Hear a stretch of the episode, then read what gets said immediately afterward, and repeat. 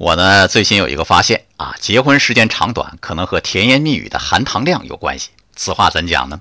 有三位闺蜜一起出差啊，有人提议我们做个测试吧。什么测试呢？我们都给先生发一条短信啊，说我爱你，看看先生怎么说。好，仨人都发了啊，我爱你。结婚两年的先生最先回复，宝贝儿，我也爱你，我可想你了。又过了一会儿，结婚四年的回信儿，宝贝儿，我也爱你。又过了很久，结婚七年的那位直接打电话来了，咋的了？你没事吧？太逗了，你看把先生吓着了。这平时也不甜言蜜语的人，忽然甜言蜜语起来，是挺吓人的啊。这是一个真实的故事。从这个测试来看，结婚时间长短可能和甜言蜜语的含糖量成反比，结婚时间短的说话也更甜呢。亲爱的朋友，我要告诉你的是，一句甜言蜜语胜过整个世界，不管含糖量多少都好。